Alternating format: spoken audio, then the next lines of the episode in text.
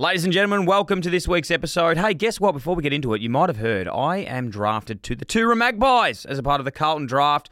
I'm going to be playing a game, dominating kicking six and then resetting at quarter time. For the first time in Carlton draft history, one lucky Victorian women's community club will get the chance to draft the AFLW GOAT, Erin Phillips, to play as a wild card.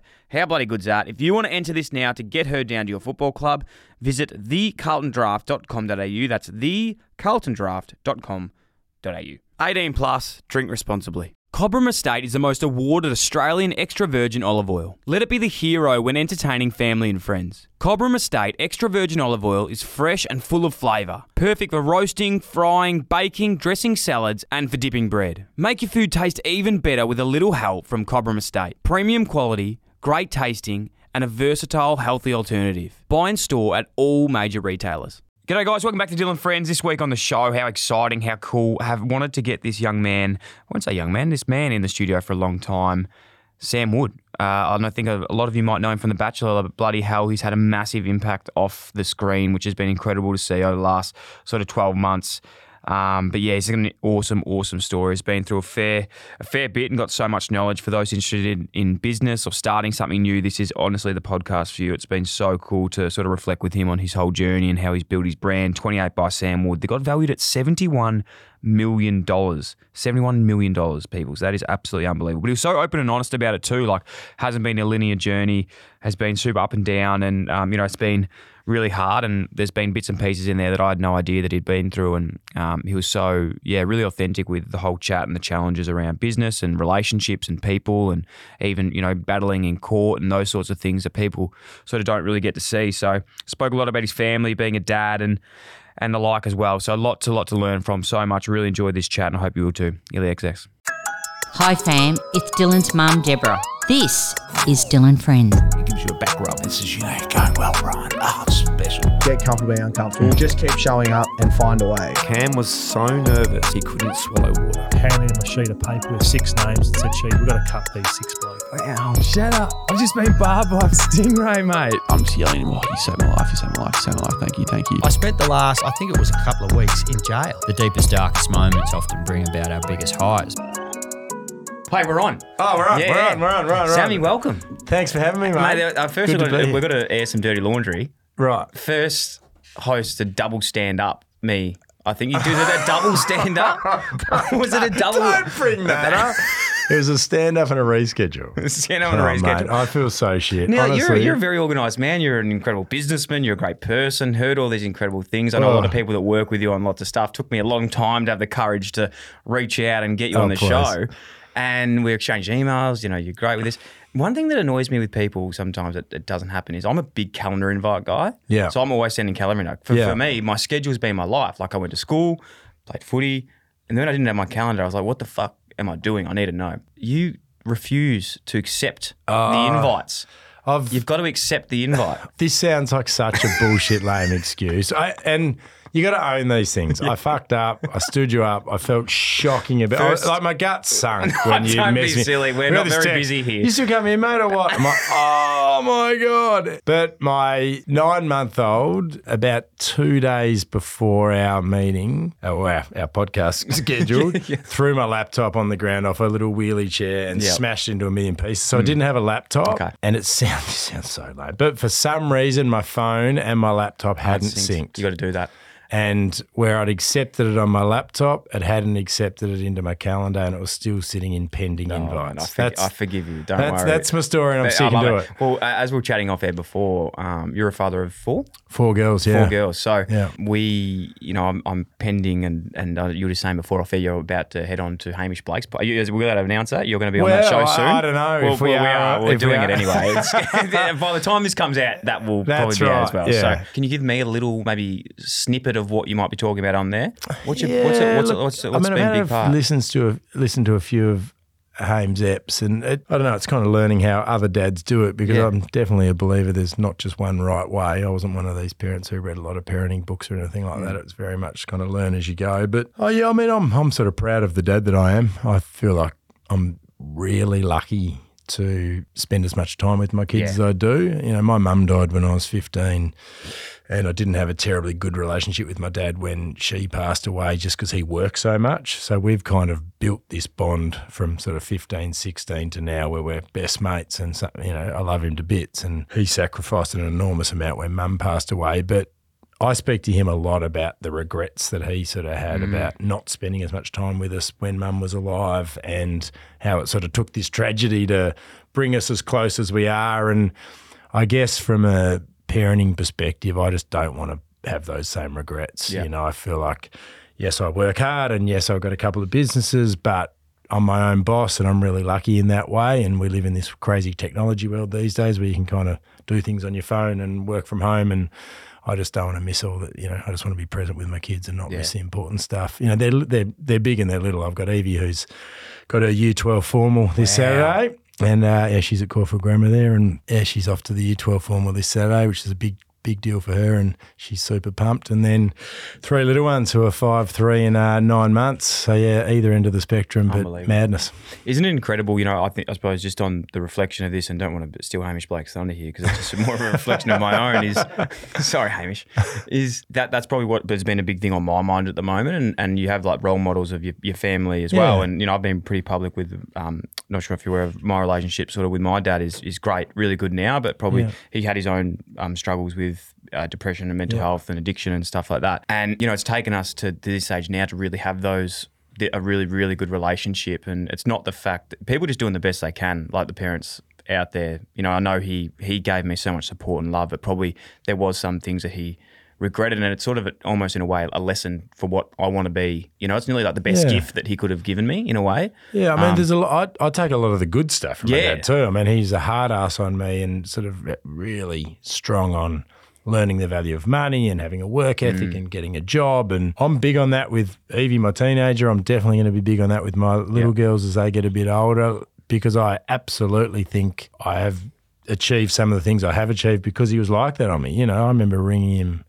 I was at first year uni and I crashed my car and I had no money and was literally, bro, I could barely, you know, I was eating baked beans and cans of tuna for dinner and working at a gym in Ballarat at 5 a.m. in the morning and it was freezing bloody cold. I was earning about 10 bucks an hour. And he's like, I said, Dad, I know you told me when I was 18 you weren't going to give me any money, but I'm really stuck. And he's like, You'll work it out. If I give you money, you won't work it out. And just hung the phone up on me. Like he was tough, but it's it's been so good, and I you know I worry that I spoil my girls a little bit, and it, it sort of always sort of reminds me and keeps me in check to not do that because I will regret it, and it, and it's not about what it is for me. It won't be good for them in the long run. Yeah, it's mate, and I'm sure that you've faced this, uh, this, this not not dilemma, but this maybe parenting thing. It's it's like with with kids. It's uh, you know we I grew up in a, in a family we weren't um, wealthy by any means, but never went without. my mum and dad just did Yeah. whatever I could to, Yeah, to do same. what they could. Oh, similar. And I think about that now. There's sort of like this quote that comes up quite a bit on. on I'm going to say I read a quote. To be honest, it was on TikTok, but it was about. Oh, I always fuck it up, but it said like my grandfather walked to work. Yeah. My father drove a Ford. I drive a Mercedes. My son will drive a Lamborghini. His son will walk to work again. And it's that knowledge of like Yeah. you know that motion of hard work creates this, but then if you don't instill that, but obviously with your situation and, and a lot of people's situation, you know, you've been incredibly worked so hard and, and so fortuitous and you've done such an incredible job and you've earned what you've what you've been recently done with your business. Congratulations. But does that how does that play on your mind going like fuck like No, it does. Yeah. yeah, I mean, I think it's a great quote. I think yeah, you've just got to keep these things in check. And I mean, I say to my girls, you know, like we've got a pool at home, and like I don't want them to think everyone has a pool at home. You know, like I say to my five year old, like, do you realize how lucky we are to be able to swim at home? Yeah. You know, and she's like, what do you mean?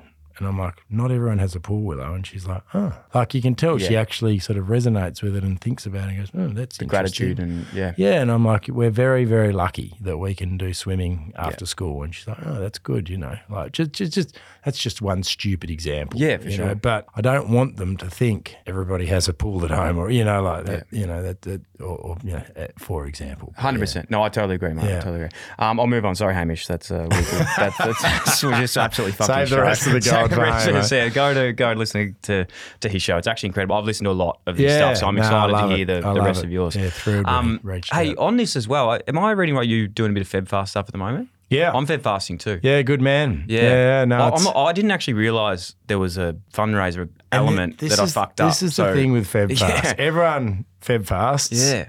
But no one's officially doing it. Yeah, right. And I remember when, when they asked me to be involved and kind of promote it to my 28ers, that they said that's one of the biggest challenges. You know, there's tens of thousands of Aussies doing Feb fast, but only a few thousand of them registering properly. Mm. And actually, you know, it's it's become this colloquialism that we all say we're Yeah. doing it. It's like doing Movember without donating the money for it, like growing the mole and not. Yeah. and look, I still think it's a good thing. Yeah, I yeah. think if you're having a month off the booze and it's good for your mental and physical health, and it sort of shows you the difference of when you are drinking and when you're not. I, when when Snez was pregnant with Charlie, I didn't drink through the whole pregnancy, Mm. and I, I I drink like I I love. Having a beer with my mates, me too. love a glass of red. Definitely was a big binge drinker in my sort of teens and twenties, and you know, it, I, I find mentally more than physically actually. I, i'm much more positive and energetic and have a lot more clarity and it's really good for me. And i just i just think for anyone out there if you do think you drink too much just do it for a month to mm. show you what how, how how it's different. Yeah. and you know if it's not for you it's not for you. But i bet you there are certain things you go oh, this is actually good for a number of reasons and i should have these little bra- i'm not saying don't drink at all but you know have these little breaks Well, it's just it's like that discipline piece, isn't it? So the reason I actually did it, um, funnily enough, was that nothing. To, you know, people might think it was to do with my oh man, it had nothing to do with it. I just remembered that when I was playing footy back in the day, like I had, there was always a bit of a excuse for me to be like, oh, I can't drink, got training tomorrow. Sort of thing, and then I left, and I don't have that thing that has an excuse anymore. So I just found that I was always just going, "Oh, I'll have one, I'll have two, I'll have three. and it was just, I was like, "Fuck, I just don't have any discipline." Like, I, I wanted to have that in me to be like, "No, you need to just see if you can go without it. Like, Yeah. this is the part. So that was a big thing for me. And to be honest, the first week I cooked it and I, I didn't, you know, I already fell victim to having a beer because I, I couldn't say no. But it just, it's like a muscle, it just gets a little bit stronger each Yeah, time. I slipped into some not so good habits during COVID. I reckon. Yeah. Like, I'm not usually at work, so by the time I get home, it's kind of then dinner with the kids. Yeah, yeah, but yeah. I reckon during COVID, working from home and stuff, I was cracking a beer at like four o'clock in the afternoon because it felt like it was later and. It was just, you know, during the week. Like, I was sort of this guy who wouldn't drink during the week because I was exercising a lot and working a lot. I don't know. During COVID, when all- the days sort of blurred into one, I definitely. Oh, yeah. a bit I don't think you're alone there. No, I I, wasn't. I wasn't. Yeah, but it was interesting how it creeps up on you. Hey, um, take us back to to you, to Sam Wood. Now, think like I, I actually didn't watch The Bachelor, so I, That's uh, okay. that- as in, that's, I've never that's seen not, it either, mate. And that's not a like. That's just more of a. I know you from sort of Twenty Eight by Sam Wood. Like that's how I I, I referred to uh, to you, and I think hopefully you enjoy that. Like I, I like it when people don't know me as a, as an Yeah. ex player sort Yeah. of thing. It's sort of a nice thing because it shows that you've been able to do. You, It's you've got amazing how long multifaceted- it takes. Yeah. I remember. I remember I was on Fitzy and Whipper. Must have been two years after The Bachelor. Twenty eight was really starting to go well, and I was, you know, really proud of all this stuff we were doing in the fitness space. And he said to me, "Sammy, this uh, this is uh, Fitzy, Ryan Fitzgerald." He goes, 10 years, mate." And I go, "What? Ten years? What?" And he goes. It'll be 10 years before people forget Big you're on that stupid reality Yeah. show and they actually think of you for being being the fitness guy or the business guy. I'm like, yeah. 10 fucking years. I remember at the time, like, you know, not, not that I'm, I've never shied away from the fact that none of, you know, first of all, my beautiful family and Snez, Yeah. but also none of the business stuff would be possible without of going on The Bachelor. But don't necessarily want to be remembered as that guy forever either with, you know, other stuff that I'm super proud of. But it's, uh, I reckon he's about spot on. It's been seven and it's, Three more. still pretty strong. Yeah, there you go. Three more. Yeah, I reckon 10's about right. So, what? How did it start for you? And so, you grew up in Tassie. You're Yep. born in Tassie. Yep. Then moved over to Victoria Yep, came to Melbourne when I was 20. in the Uh, fitness industry, working in just as like PT. Yeah, PTing. and- PT, working in gyms, Yeah. uh, doing an exercise science degree. After sort of five, six years doing PT and loving it, I was always determined to have my own business. I went out and uh, started a kids fitness business Yeah, called Gecko. Gecko, yeah. Yeah, which was something I was super passionate about getting kids active, but it was a really hard business to make money with. We we took an old garage over, we converted into Australia's first ever kids gym in 2007. Had 400 kids enrolled in after school programs, did birthday parties on the weekends, and it was a really good business as a standalone one off centre. But then the challenge of trying to scale it, either through licensing or franchising, was a very expensive lesson learning five year exercise where we never really cracked the code. When I sold Gecko for not very much money to one of our franchisees, sort of fast forwarding 10 years from uh, 2007, I was nine hundred thousand dollars in debt uh, from from Gecko. I had a very wealthy business partner slash investor who had lent me the money interest free, um, but I owed him nine hundred grand, and to be honest, that really stressed me out. And if it wasn't for the success of 28, I'd still be paying him back. Yeah. So was that just big? Like, how big of a lesson was that for you getting in? Like, I- because yeah. that you're talking about going into sort of the fitness industry because you, you can go into fitness industry but not actually understand the business side of things too. Yeah, Like, and I definitely didn't. I mean, uh, no, It's a not lot of money. d- nowhere near compared to it now. I, I was just, I was blindly optimistic, and he believed probably ninety percent in me, ten percent in the business. But he really thought Sam's going to pull this off. Like he liked me, and he sort of believed in me. I think more on a personal level, and I'd ask him you know, like it, it wasn't like he just kept forking out money. Like it got to the point where I really had to sort of convince him and say, look, I just, I think we're really close to a turning point if we just have a bit more money to try a few more things. But it just snowballed out of control, you know, like 400 became 500. Like I, even weirdly, I didn't even quite understand it was at 900 in my head, I don't reckon, until uh, he sort of, said to me one day, Sam, you, you nearly owe me a million dollars. Like, Uh, you know, enough's enough. Like, if we don't think this thing's going to pop, I can't just keep funding it. And, you know, I'd said, I'll pay you, if it doesn't work, I'll pay you back every cent. You know, like I was just, I don't know. I think it was pride. I think probably a bit of ego. You know, I, I, I didn't want to admit that it had failed. I didn't want to give up. And it's weird, as much as no one wants to run a business for 10 years and lose a million dollars, it doesn't sound like a very fun exercise because it's not. I don't think the success of 28 would have been anywhere near as mm. good if I hadn't learnt those lessons and made those mistakes and perhaps yeah gone gone through that whole process. I mean, it was a whole bunch of things. Of course, it was the Bachelor. Of course, I was ten years older. The online digital space is very different. Yeah, I definitely think those those tough lessons and and that whole exercise in the long run helped helped the success. Before we get into the, the part about like coming on the Bachelor and building the profile, meeting Yeah. Snez, those sorts of things, to then snowball the next venture. Yep. What What do you think initially when you somewhat maybe failed, failed fast in that uh, with didn't Gecko, fail fast. failed slowly? Yeah, I think that was the problem. You didn't fail yeah, fast, I- yeah, I- yeah, yeah. I- yeah. you held on too long. Yeah, I so did. what yeah. were those? The big lessons you learned from that that you knew when you go, okay, the next thing I do, fuck, these are the things that. And that often, sorry, I'm just so interested in the story, but often there's not one thing, is it? And and you don't fail once, you fail 15 times, and it's not like one after the other, or I think you know I- we'd have we'd have, and it sounds silly. I call them gecko board meetings, but I'd I'd sort of collate when things weren't going as well, and we're sort of scratching our head to how to get the model right. I sort of put together this little team of people that were either ex-clients of successful business people who were clients of mine at the, at the gym or friends that worked in you know different areas of sort of consulting and that kind of stuff that I thought could be really valuable and I remember this one guy Glenn who's a really good guy I trained his wife and his kids and he, he was a really good business person and yeah, he said to me once, I remember it like it was yesterday, I reckon we were 600 grand in debt. And he goes, Sammy, I don't want to piss on your barbecue, but this is fucked. And then, yeah, next thing I've got his wife ringing me up, apologising for Glenn being so direct. And, and like, he was spot on.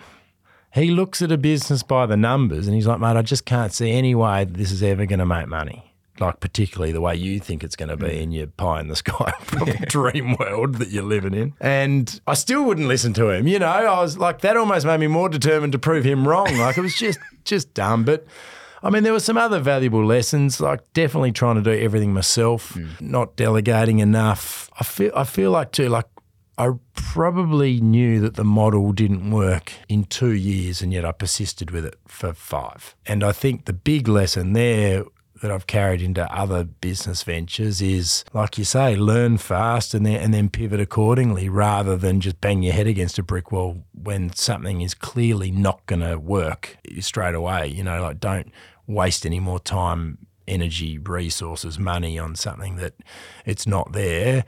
And conversely, when it pops, go hard at it. You know, like the thing with 28 was it just it just went. And it was like, right, you know, like let's not die wondering. Let's see what this can be, and you know, continue that. We just poured every bit of revenue back into it to see how big it could get, and you know, built a great, you know, not just in marketing but in building out this team.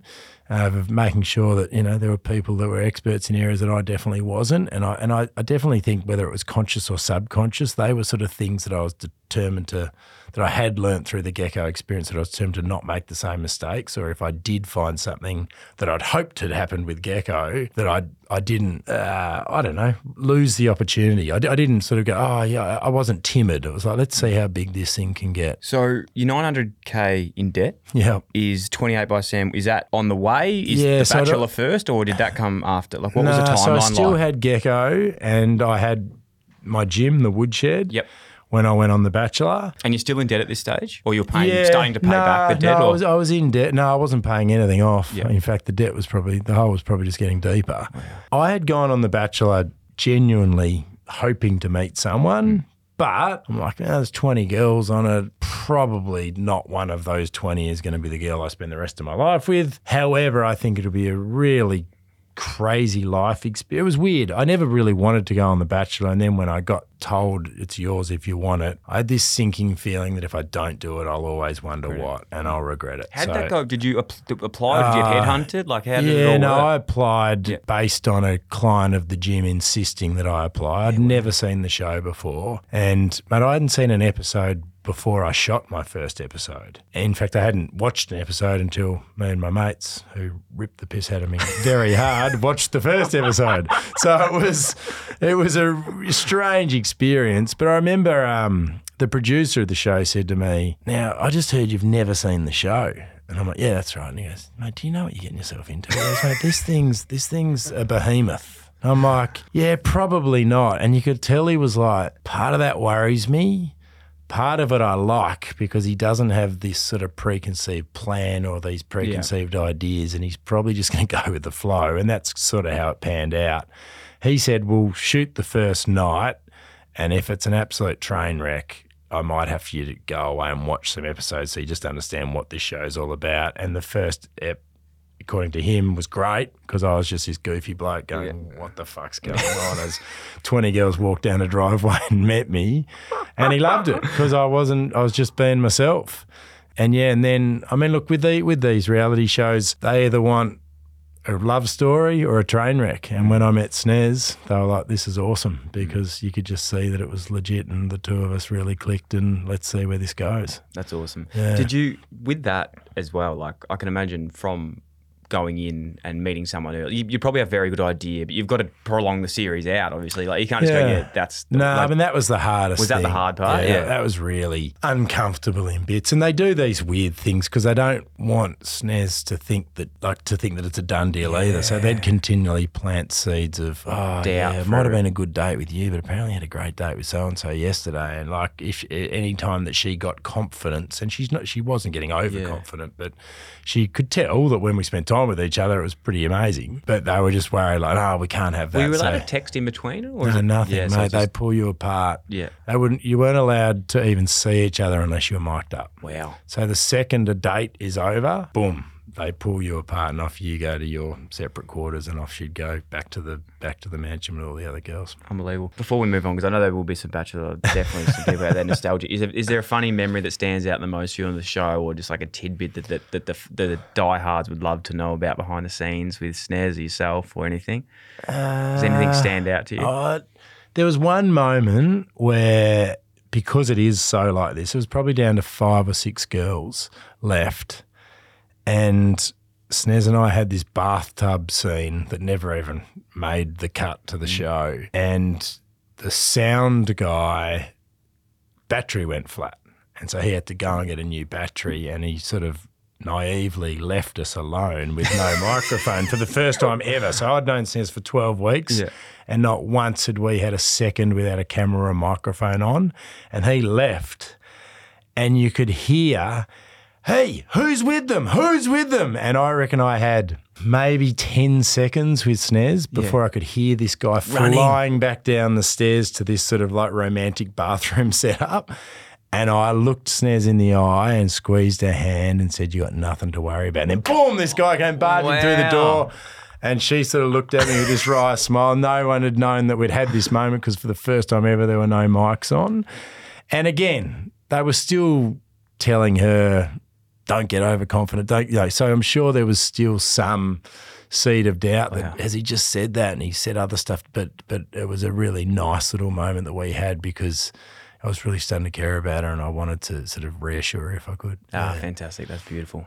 Absolutely stunning. Moving on. So you finish up off the batch. yeah, you- finished The yeah. Bachelor. What a bloody crazy experience. Was it, even crazier post? Because I can imagine Yeah. like the, you know, Uh, the the- the- fascination and stuff with everything. Yeah. So your life, the actual filming experience is just incredibly grueling. Yeah.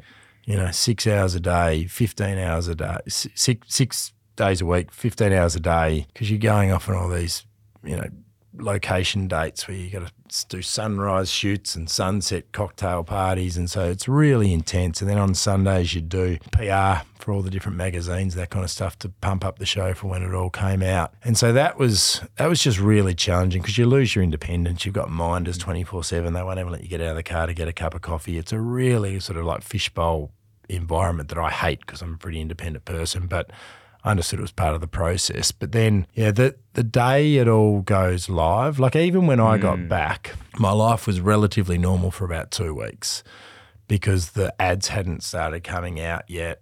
It was, you know, I had to lie to my receptionist at the gym because you're not allowed to tell anyone. You know, I got told, yep, Sam, you're it if you want it, but you're going to have to move up to Sydney for 15 weeks and you've got to be up here in 10 days and you can't tell a soul where you're going. I'm like, well, that's easier said than done when you've got a gym and a franchise business, and all this kind of stuff. So I told Ruby, I said, I've decided to do a business course in America or something stupid. And she's like, oh, yeah, when? I said, got to leave in nine days. She's like, what the hell? She thought I was completely irresponsible. Hello, my beautiful friends and family. Guess what? I am back. I am back. Third time lucky. My third time drafted in my life. I'll be making a return to footy as a part of the Carlton draft, along with some big household names. Not as big as my name, but uh, some quite big names. Isaac Smith, Trent Cotchin, Matty Lloyd. Leigh Montagna, some of the all time greats of our game, as I've just mentioned. One lucky Victorian Women's Community Club will get the chance to draft the AFLW GOAT Erin Phillips to play as a wild card. How bloody good is that? If you're a part of women's community footy and you are keen to get Erin down, enter now at thecarltondraft.com.au. That's thecarltondraft.com.au. 18 plus, drink responsibly. G'day guys, Dyl here. This should not come as a surprise to anyone given he's one of the biggest and best sports broadcasters in Australia, but Brian Taylor's podcast, Life of Brian, is absolutely flying at the moment.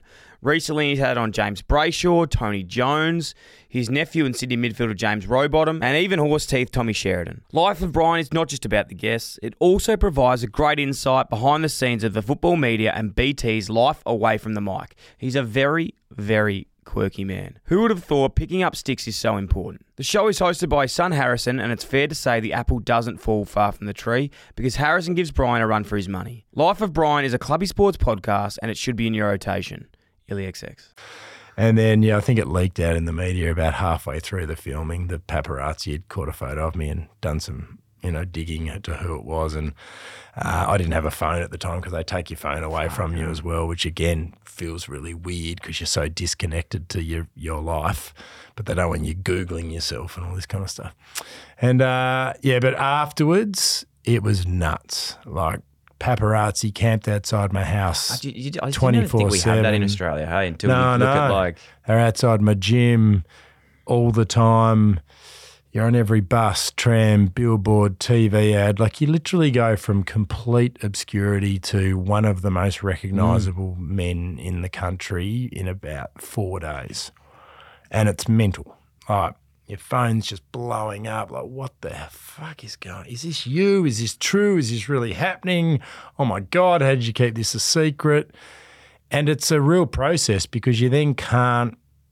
There was like a three month period from when The Bachelor was first advertised and everyone's promoting Sam Wood is the new Bachelor to when the finale is and you and Snez can finally tell people. So they would fly Snez from Perth and me from Melbourne on separate days to a rendezvous point in a tinted car. Like it was just ludicrous. It was like something out of bloody a Bourne movie to get you to spend 24 hours together and then ship you back and the, the paparazzi pay off the airlines to f- be at the airport when you're arriving. Like, there's all this stuff that I was just like, as if that's. That's I was like you. I'm like, yeah. as if this stuff happens in Australia. It's not Hollywood. They are so determined. I had a paparazzi guy offer me a hundred grand if I told him who the winner was. You are kidding. Yeah, yeah, which it was a lot of money.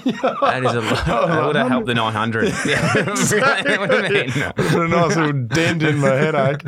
But uh, yeah, so then 28, 28 launched sort of six months after the show. Yeah. So just on that as well, like with that sort of, you, you can look at it both ways. You can you can go, this is a situation that's dealt at the moment. Okay, obviously we're here, we're one of the most recognisable couples in the in Australia right now, and you can use the leverage off that to then do other things. Is that what the mindset was? Like I'd be lying as well if I said like Yeah. with, with footy, like I've used that leverage as much as some parts of it I didn't enjoy.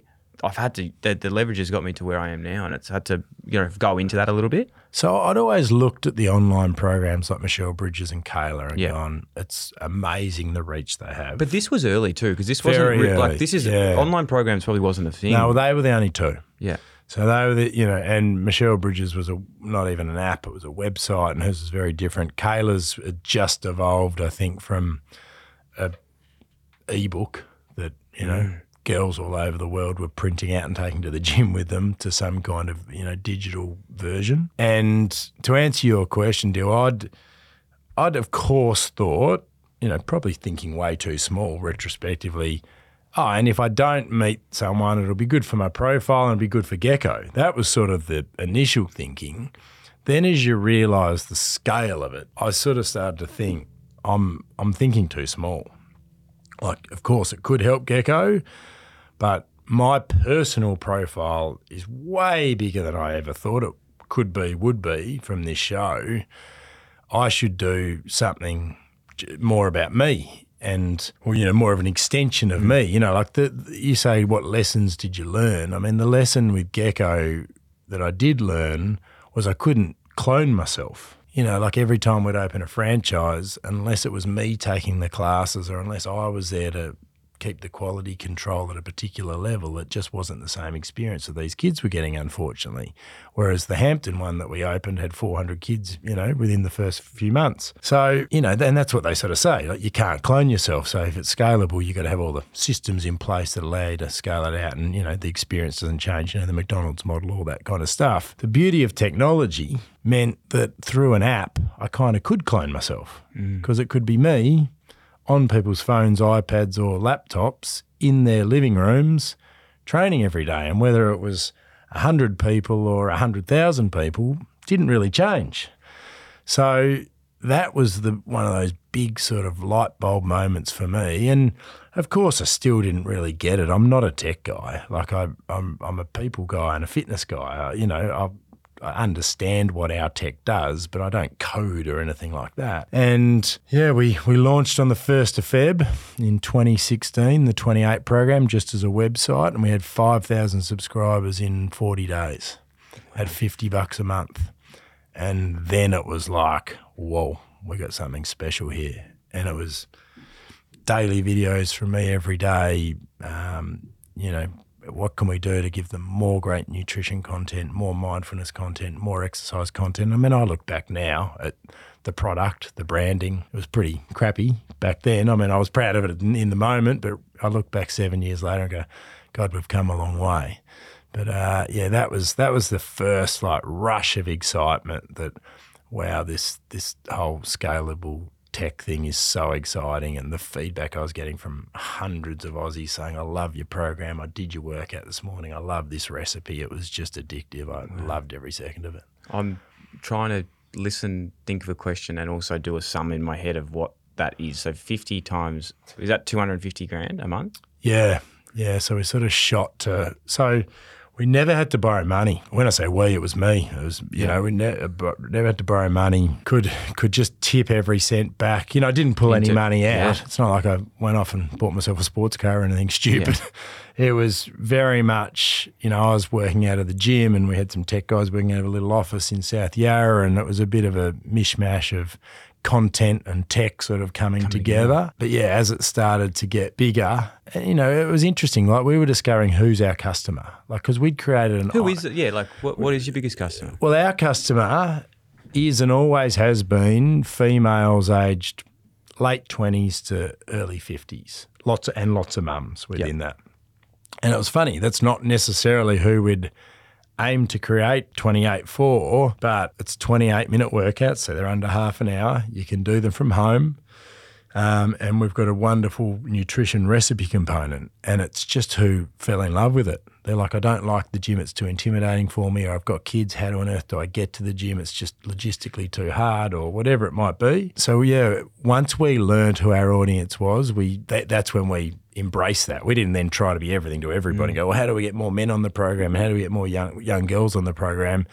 We loved that that was our spot, and it's and it's kind of funny. These businesses often grow as you do. You know, like now, as I've become a dad to three young girls, I can relate so much better to our direct customer, and I think that's really powerful. And you know, they adore Snez, and you know, it's it's it really is Community. It is, yeah. And we, I mean, we call it the Twenty Eight Family because it really is that, and it's an extension of almost our personal family. We let them totally into our lives. Mm. You know, I mean, they everyone sort of wanted to be in in our lives anyway after the show and through social media. So we're like, well, why not give the 28 family an even better look as sort of part of the whole experience? And it's just really helped us con- connect on a deeper level with these people because getting in shape is such an emotional thing. It's not it's not just counting calories or getting steps up or doing a workout. It's you know if you don't have the right sort of mindset or emotional attachment to it, it doesn't typically last very long. So.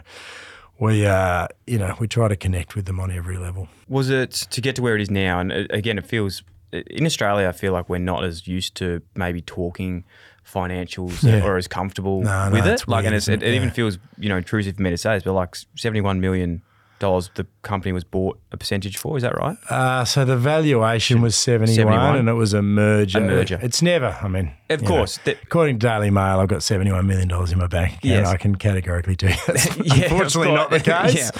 But yeah, I mean, it was a huge, proud moment Proud. when your business gets valued at that. And then we're, we're now working with the company that merged. we, nothing's changed. I mean, we, we still work 90% of our time on just building out the 28 program and then 10% of our time looking at other ways we can uh, sort Add of verticals. integrate. Yeah, exactly. Exactly. I'm assuming, uh, if I know anything about business, which I, I really don't, I'm just making it up on the spot. But I think you're something honest. I've learned is that a lot of growth isn't linear. There's, Yeah. you know, you spoke about your first month doing really well, but I'm sure that there's that trajectory wasn't always that steep. Was Yeah. there any other challenging things you had Oh, to mate, I'm so through or- glad you said that actually, because that must sound like this guy just hit a home run, and seven years later, nothing changed. We, mate, we had we've had so many ups and downs, and you know we've had moments where the whole thing felt like it felt like the ride might be over. It felt like we're going to start going backwards.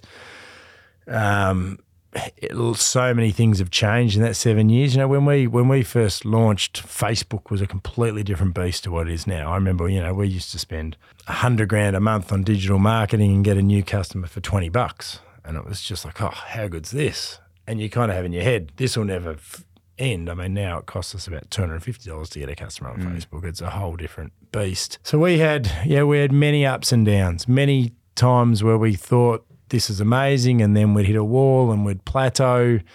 Um, obviously, our operating costs were continually going up as we build a team out, as our advertising costs went up. So that puts a lot more pressure on you to continually grow your subscription base. And, you know, there's, we were getting, you said, when we started, there was sort of three of us. There's now 3,000. So, how you distinguish yourself in such a crowded marketplace now is really hard because everyone says the same thing. I mean, I'm super proud of what 28 does. I think we're absolutely got the best product out there. It's comprehensive in far as workouts and nutrition, but they all say the same thing. So workouts and eating plan. It's like, well, that can be a PDF or that can be 3,000 recipes and 3,000, you know, it can be a, a far different experience. But there's going to be copycats. There's going to be new players coming into the game. You've just got to not get too, I think, I, I think it's an easy trap to fall into worrying about what all your competitors are doing and forgetting that you're probably where you are because you were one of the first. And to mm. keep your head ab- above everybody else, you should just trust your instincts and trust your gut and, and try and be a leader rather than a follower. We've sort of always, you know, we probably there was probably a six month period there where we got sucked into being a bit obsessed with what all our competitors were doing, and then we've sort of stopped doing that now. And we're more worried about what we're doing, and if they copy or follow, so be it. But we're going to be always coming up with the next thing. But yeah, mate, they were really tough times. You know, I don't want to mention names or anything, but we had because it was just me as the founder. I don't know. I never called myself the CEO, but I was effectively doing that early days. And I am the first to say I'm not uh, probably a CEO in, in a lot of ways. And you know, there, I was out of my depth, and so I got I got help from these um, from these guys at one point in time, and that it was really interesting. We I know you have guys that are interested in guys and girls that are interested in business that listen to your podcast. Definitely. and, A lot of people. And so we. I've got to be careful what I say. I don't. I don't want to air my dirty laundry on No, your of course, podcast, of but course. it, it was a really valuable lesson. I had these two guys who saw how well 28 was doing, and they one of them was a very close friend of mine. He'd been a bit of a business mentor to me, and he came on board and agreed to help out. And we had discussed him getting a profit share for his mentorship and sort of you know business advice. He had another business partner that he said, "Oh, typically when we do things, we do them as a duo. Do you mind if he comes on board too?" I said, "No, that, that's okay. Two heads is better than one." And it wasn't until like everything was going fine for six months.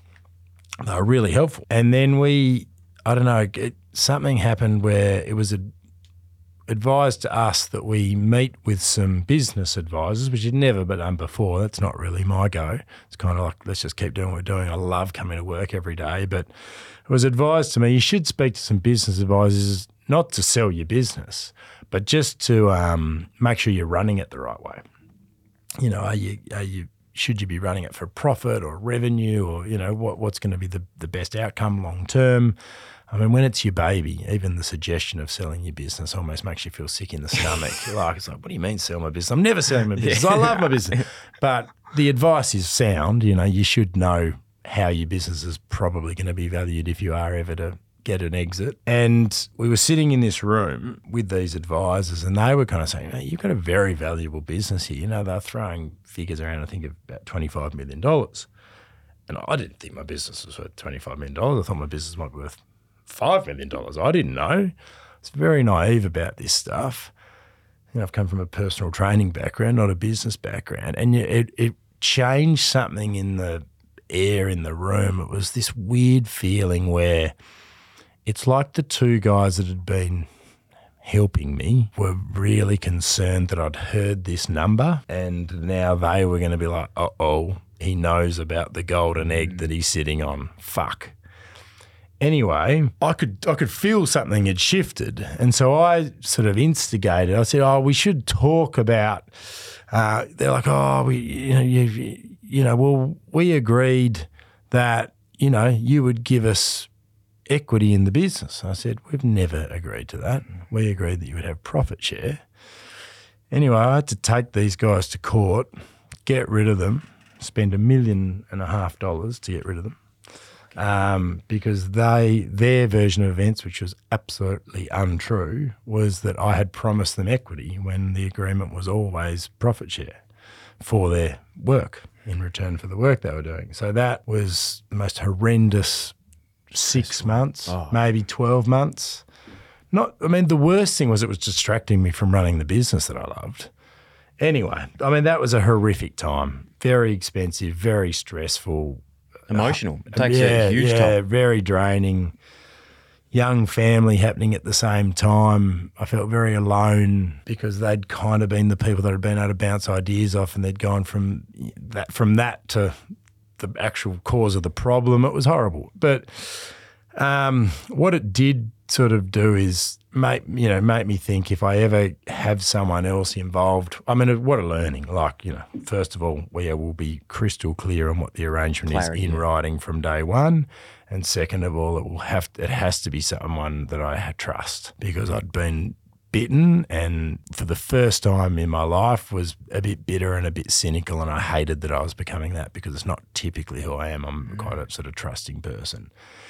Anyway, Jacko, David Jackson, who's now my business partner and CEO of the business, came on board after that. And uh, and we then helped, you know. I, again, I don't want to make it seem like it was all all bloody rainbows and butterflies from then on because it wasn't. But we we then grew the business, and the, beyond that point, once once we got that headache, you know, in our rear vision mirror, and he's the best bloke to work with ever. He's I went to school with him, went to high school with him. He's been one of my best mates since I was thirteen. He's crazy smart, super hardworking, good mates with Nick Crocker, ex PwC, super great guy, and is uh yeah just the best bloke to build a business with ever. And so we were building a really good business, and then COVID happened, and everyone had to train at home. And 28's all about training at home, and our business nearly doubled in six months. So I know how hard COVID was for so many people. So I was really conscious, particularly in the moment, to never say COVID was a good thing because, of course, it wasn't.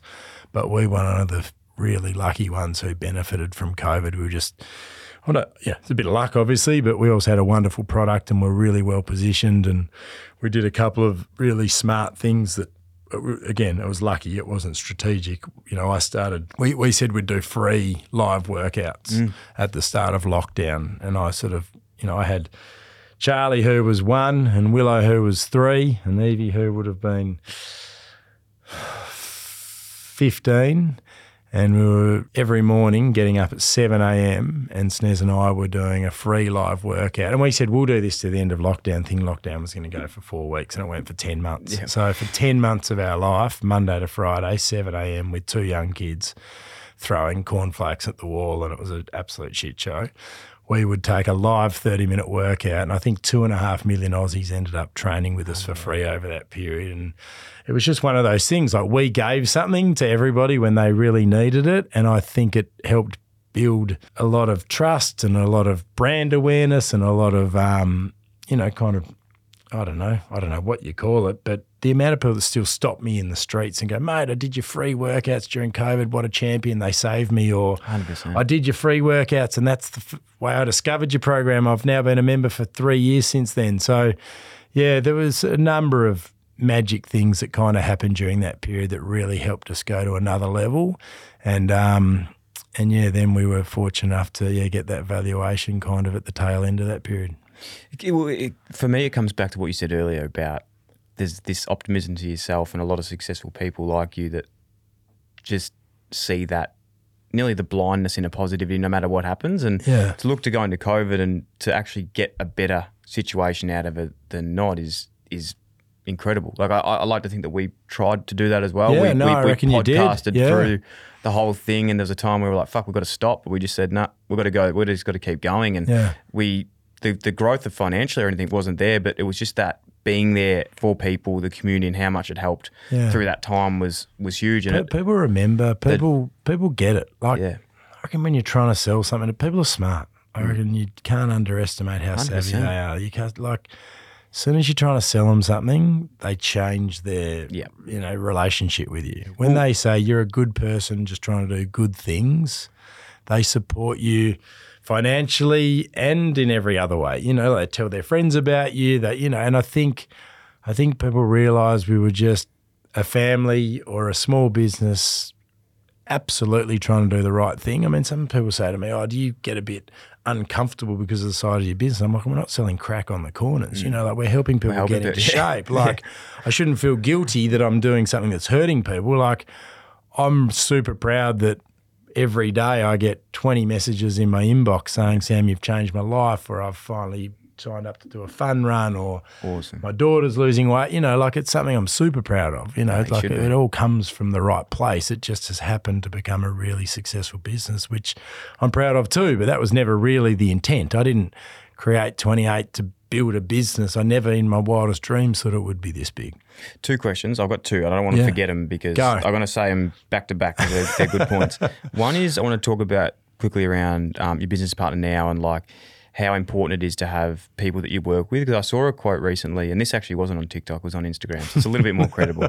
But it talked about the people you spend your life with. And I've mentioned this before, but it's like family, friends, and this, this scale over your life of what it is. And people don't understand. I didn't till I saw this, but you spend people who you work with is over like eighty percent or seventy percent of your Yeah, life. It's way Yeah. more than even your family. So how important to get that dynamic is is is vital, and be you know having like the strengths and weaknesses. And I think you know at where I am now, it's not about um, so much the fight, but it's just being somewhere where I'm so happy to work with the people that I am is, is super important. And I know that not everyone has that luxury yet, but it's something that to strive for, I suppose, in that space if that's where you want to be. And the second thing that I don't even know what the fuck this means, but it's something that's coming up at the moment that I found a lot on the business side of stuff is everyone that keeps saying, oh, you know, be careful, guys, we're going into a recession at the end of the year. Mm. And it sort of made me go, well, you know, I don't know, a, a little bit like yourself. I go into things a little bit blindly and go, let's just give it a crack and see what happens. But I feel like going into this recession, I don't want to be guarded by that and mm. make in those decisions of cutting. It's just like, no, we've got to go. And I think if we can do it well and pivot to whatever it needs to be, we can get through and it actually can be a, benefit. hundred percent. I think. I mean, you don't know what these things are going to be. I mean, everyone's an expert, mm. but I think if you start listening to them and changing who you are, that's where you lose the magic. You know, I, I mean, I know I'm answering your second question first, but also I think you have to absolutely be sensitive to other people's economic situation and, and never lose sight of that. But you still need to just keep doing what you're doing. Mm-hmm. I don't think what you're doing or what I'm doing should change. Mm. I mean, it, it's it fundamentally should be you know foot on the gas the whole way. And then regarding surrounding yourself with the right people, mate, it's been the the biggest thing for me. Just I was wearing so many hats. I was trying to be an expert in areas that I really was out of my depth. Um, I was being terribly inefficient by you know having to do all the sort of corporate, legal, you know, contractual side of things. Missing it's not my forte. Yeah, missing missing podcasts. I was glad that came up again. It'll probably come up one more time, I'm sure. But like that, that was not one. It's not what I was good at. One, it's not what I enjoyed doing and and two, it was taking away from my ability to create new content, connect with my members, do my marketing and PR stuff for the business, which I love. Yeah. Like that's not work. That's bouncing out of bed every day. And you know, when you start to feel overwhelmed, and look, it, the hardest thing is you've got to you sort of got to double down because it's very cost effective to try and do everything yourself. Yeah. But you've really got to believe that this is going to get big. I mean, and part of the business advice for us was your business is likely to be valued when that day comes on a multiple of revenue rather than a multiple of profit. So stop taking money out of the business and worrying about your overheads and just almost double down or triple down on what you're spending on growing this business. And that was so freeing because we didn't really know. And, you know, I had a $900,000 debt. I didn't, I had a massive mortgage. So I wanted to take some money out of the business purely to de stress and, and give my family some security. But then when experts that you trust sort of tell you that and say, look, you will get a lot less money every month or every year, but in the long run you'll be far better off. One, it was it was good to get that advice because you believed it was true, but two, it was just so freeing with how we ran the business. You know, making sure, you know, went from a team of 12 with lots of stuff outsourced by agency to kind of keep our, you know, keep the budget under control and keep, you know, have everyone on these retainers, which was a headache to manage, to bringing everything in house. And, you know, a team of sort of 30 people. And when you can come to work, and I'm old school, I'm not good on tech.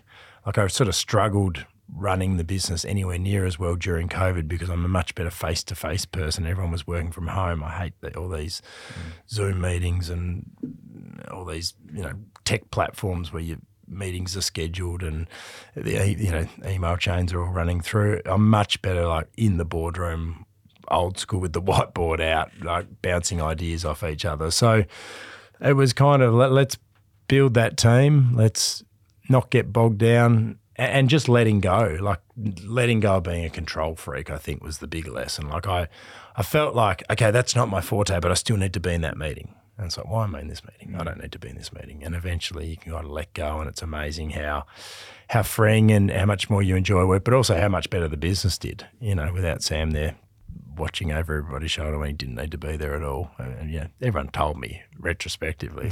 they used to get pissed at the Christmas party and say, mate, it's been so much better in those meetings since you stopped rocking up in September. I'm like, yeah, fair. But yeah, Yeah. it was, uh, they were right. Yeah, I get that one very quickly as well.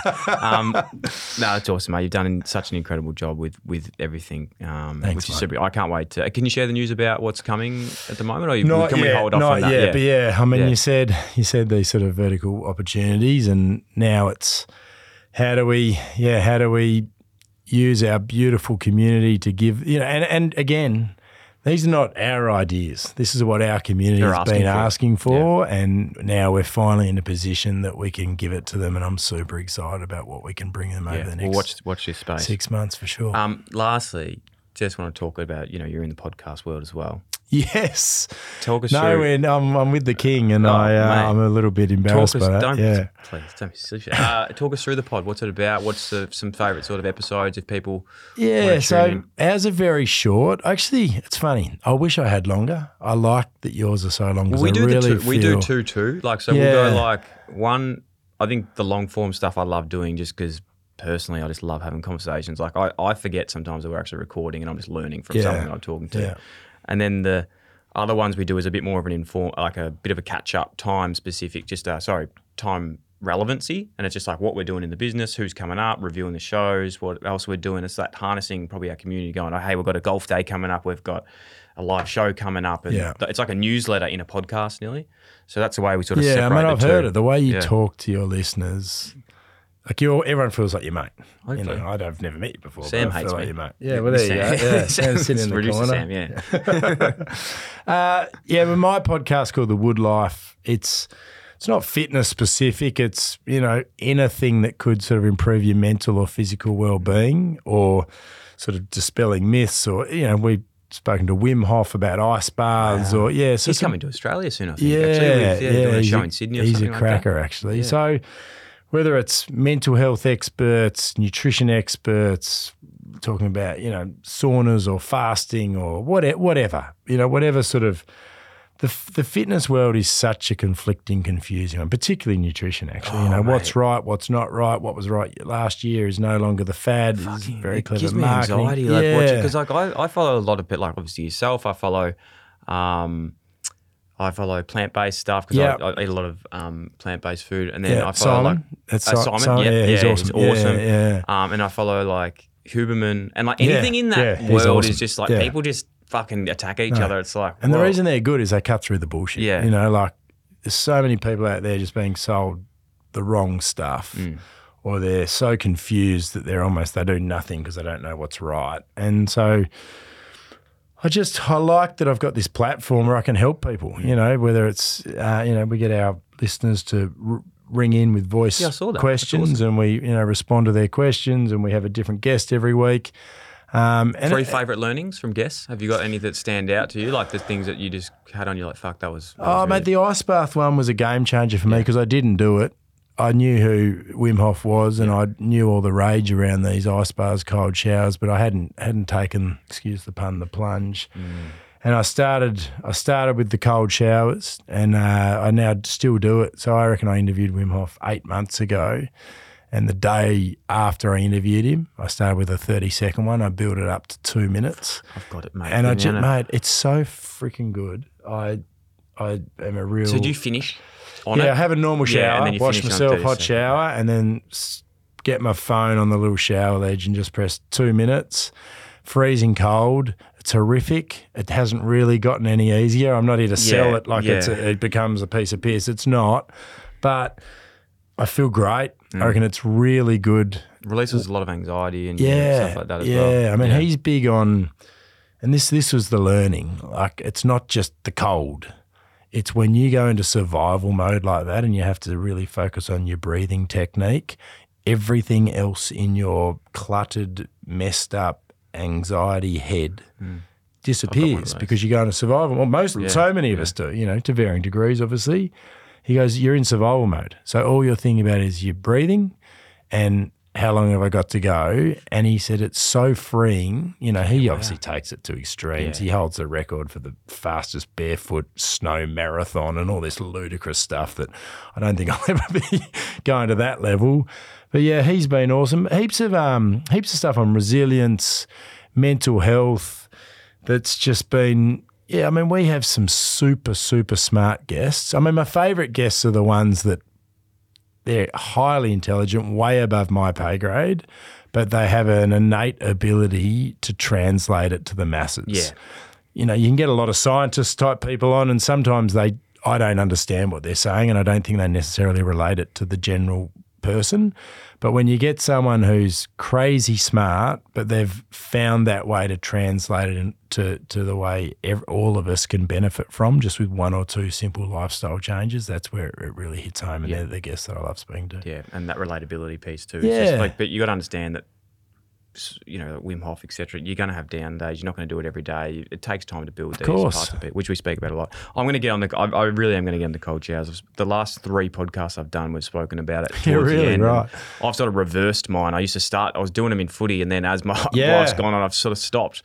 Um, Oh, and that's the same. You know, you Yeah. do all these things of being an elite athlete that you You take for sure you granted. say to I yourself, take for I'm never granted the ice these. I mean, people go one of two ways, don't Yeah. they? They either they feel like there's this huge void in their life. You know, you see Nick Riewoldt out there doing bloody 2K time trials for fun still because Yeah, that's just who he is. wouldn't and then there's others that go, stuff that. I'm on the golf course and I'm eating pizza. yeah, good. Yeah. Um, anything to what's what's next? What's next for you? what's Um, plans over the next twelve months? You set goals. Have you got anything? in the- Yeah, I yeah, know the- we've got some things in the works, but is there Oh, anything else? And I'd love to do some more stuff with Snez, my wife. Yeah. She's um got so much to offer. She's been a massive part of 28, but she's just the best mum ever. And now that we've stopped having babies, every time we've we've had the discussion, probably, and it's her thing, not my thing, but I just want to support her. We've had the discussion probably twice and then had another baby and then again and had another baby. And don't be wrong, don't regret that. Most beautiful kids ever. But we're definitely not having any more babies. And Is that for, have you? Uh, no, the snip, yeah, well, no, what's next? The snip's next. So, I was going to say you- there's only one way to uh, no, the snip's booked in Okay. for a fortnight away. So that might be an appointment I don't turn up to.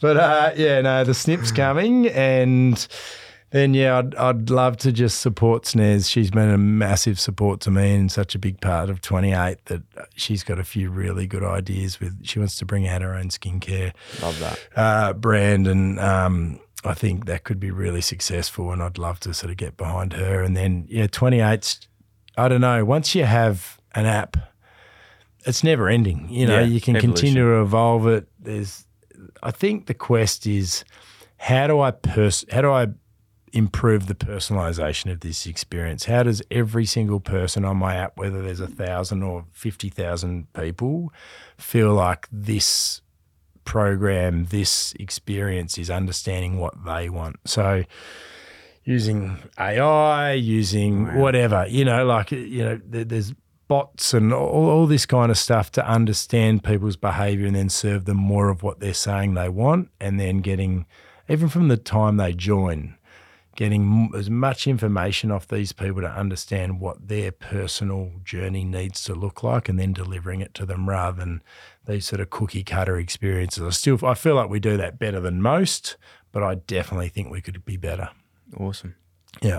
mate. I've really enjoyed today. Mate, thank you very I much for having it, me. And again, so sorry for stuffing you Don't be around. I, I've genuinely learned a lot personally, and um, can't thank you enough for your time, bro. So I really can't wait to to continue uh, following the journey, and hopefully we can stay in touch. And, Yeah, you bet, mate. and share the, share the share the success is what I'm trying to say. Um, yeah, I love it. It's awesome, man. I really Cheers, appreciate mate. your time. Thanks Thank for you. I know having you're a busy man. Good on you. Good stuff. Thanks for listening to another Producey podcast. If you enjoyed the show, that'd be a massive help if you could like, follow, rate, subscribe, tap the bell, leave a review, or even share with one of your friends, or you could do them all. If you want to get in touch to share feedback, suggest a guest, or advertise with one of our podcasts, then email hello at producey.com. Thanks for tuning in, IllyXX.